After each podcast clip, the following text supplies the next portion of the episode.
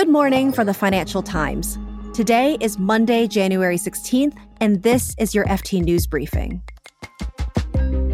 U.S. regulators are cracking down on a complicated investment product. There's a lot of echoes of pre-2008 stuff in here. More and more British consumers are turning to buy now, pay later. And the FT's Gideon Rackman is in the Swiss Alps and tells us why he and other high flyers trek to the World Economic Forum in Davos every year. It's that kind of ability to do kind of political and business celebrity speed dating, if you like. I'm Joanna Gao, in for Mark Filippino, and here's the news you need to start your day.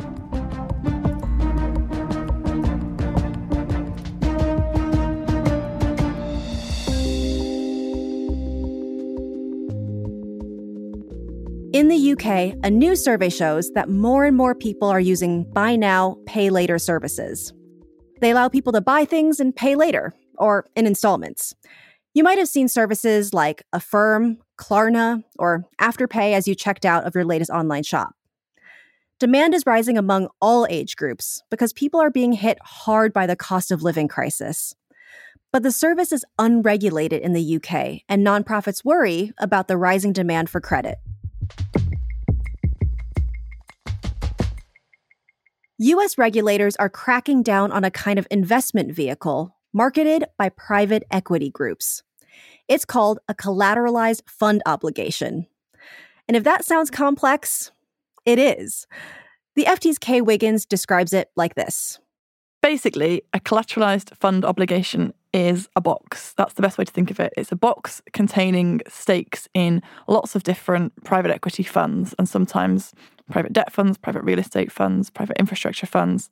That box then bundles all of those different stakes in different funds together, and it issues bonds that you can buy as an investor. Kay's our private capital correspondent. She says the biggest buyers of the product are insurance companies, which is why the regulator that's cracking down is an association of U.S. state insurance watchdogs. After a year of scrutiny, the group concluded that the private rating agencies that grade collateralized fund obligations are understating their risk. So there's a lot of echoes of pre-2008 stuff in here. So, I mean, even the name of these products, collateralized fund obligations, is a strong echo of collateralized debt obligations, which, only became widely understood really after they wreaked havoc during the financial crisis. So, and the structure of a collateralized fund obligation is, very, very similar. And the idea that you're diversifying risk because it contains a much bigger pool of underlying securities, like that whole idea is quite reminiscent of what was happening before the crisis.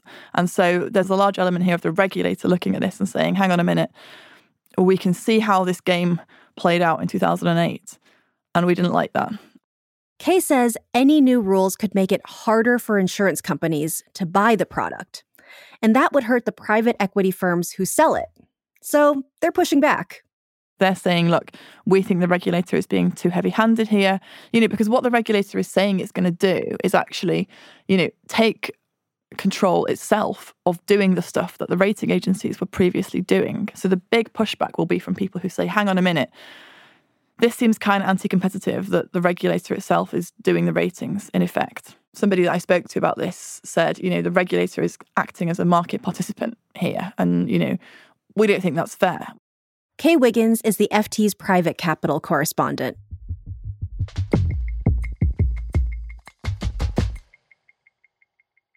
The World Economic Forum opens today. The annual gathering in the Swiss Alps brings together financial elites, politicians, and civic groups. The FT's Gideon Rackman is a regular at Davos, and he confessed to us that getting to the yearly meeting in the Swiss Alps is... It's a schlep, you have to go to Zurich, and then it's way up in the mountains, takes hours to get there. And I think that's, in fact, part of the skill of it, because once they get people there, it's not like if it was in London and New York where people would just drop in or out. They're kind of stuck there for a few days, and that creates this rather intense environment. But why do I keep going? Well, I think largely because it is such an opportunity to meet people you wouldn't otherwise meet. The first time I met Vladimir Putin was in Davos in 2008, I think. So Gideon, who are you hoping to meet this year? Well, there's always an element of serendipity in Davos about who you kind of bump into. But one of the people that I think I'm meeting is President Ferdinand Marcos of the Philippines, and that should be interesting for numbers of reasons. Firstly, he's a new president, and in the way of a lot of leaders, they often try to make Davos like a first stop as a way of introducing themselves to the international business communities, to other politicians. It's a kind of efficient place to meet people and to market your country. But Marcos is interestingly placed because potentially he's very controversial. He is, after all, the son of the former dictator, Ferdinand Marcos, and he succeeds Rodrigo Duterte, who is a pretty thuggish figure, the Filipino president who launched a vigilante war, was pretty foul-mouthed, and Duterte's daughter is actually Ferdinand Marcos's vice president. But I think Marcos is going to try to soften his image. And also he's recently just been to Beijing, and the Philippines is a really kind of key geopolitical player between the US and China. So what he has to say about those kinds of issues will be very interesting. You mentioned Putin earlier. He and other Russian leaders are banned this year, but Ukrainians will be there, though. Do you know what kind of presence they'll have and how much focus there will be on the war in Ukraine? The thing about Davos is that there's so many different things going on at the same time that there will be a group who are obsessed with Ukraine. And, you know, I will certainly go to many of the Ukraine events put on there'll be a big Ukrainian delegation. They've hired a special house on the promenade, Ukraine House, and there will be interesting stuff going on there. But I would say that a large proportion of the delegates, maybe the majority, are not from Europe, are not that interested in the war, and will probably kind of ignore it. They'll be promoting whatever they happen to be keen on getting into the public eye, whether it's their country or their business or their intellectual breakthroughs. I think it's actually almost important to remember, and maybe Davos isn't a bad place to remember it or to see it, that rightly or wrongly, a lot of the rest of the world sees Ukraine as one issue among many and not necessarily their primary concern. You're right. There are so many concerns and terrible conflicts, not just in Ukraine. And of course, we're still dealing with the fallout from the pandemic. The world has really changed quite dramatically in the last few years. How have you seen these changes reflected at Davos? I think the heyday of Davos, it's not past in the sense that people no longer go, a lot of people do, but the sense that there is a sort of common Davos project, I don't think that really exists anymore. And that's kind of reflected in their slogan this year, cooperation in a fragmented world. I mean, as the world they kind of helped to put together has fragmented, and I think they're now seeing, you know, whether they can put the pieces back together again. Gideon Rackman is the FT's chief foreign affairs commentator.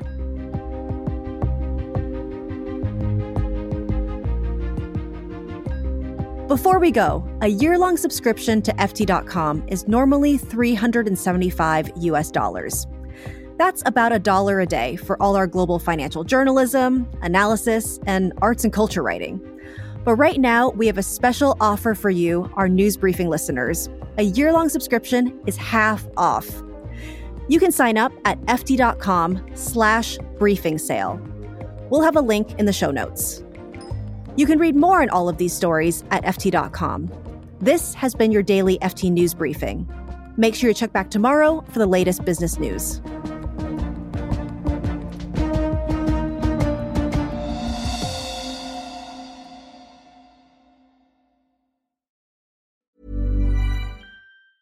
Support for this podcast and the following message come from Corient. Corient provides wealth management services centered around you. As one of the largest integrated fee-only registered investment advisors in the U.S., Corient has experienced teams who can craft custom solutions designed to help you reach your financial goals, no matter how complex.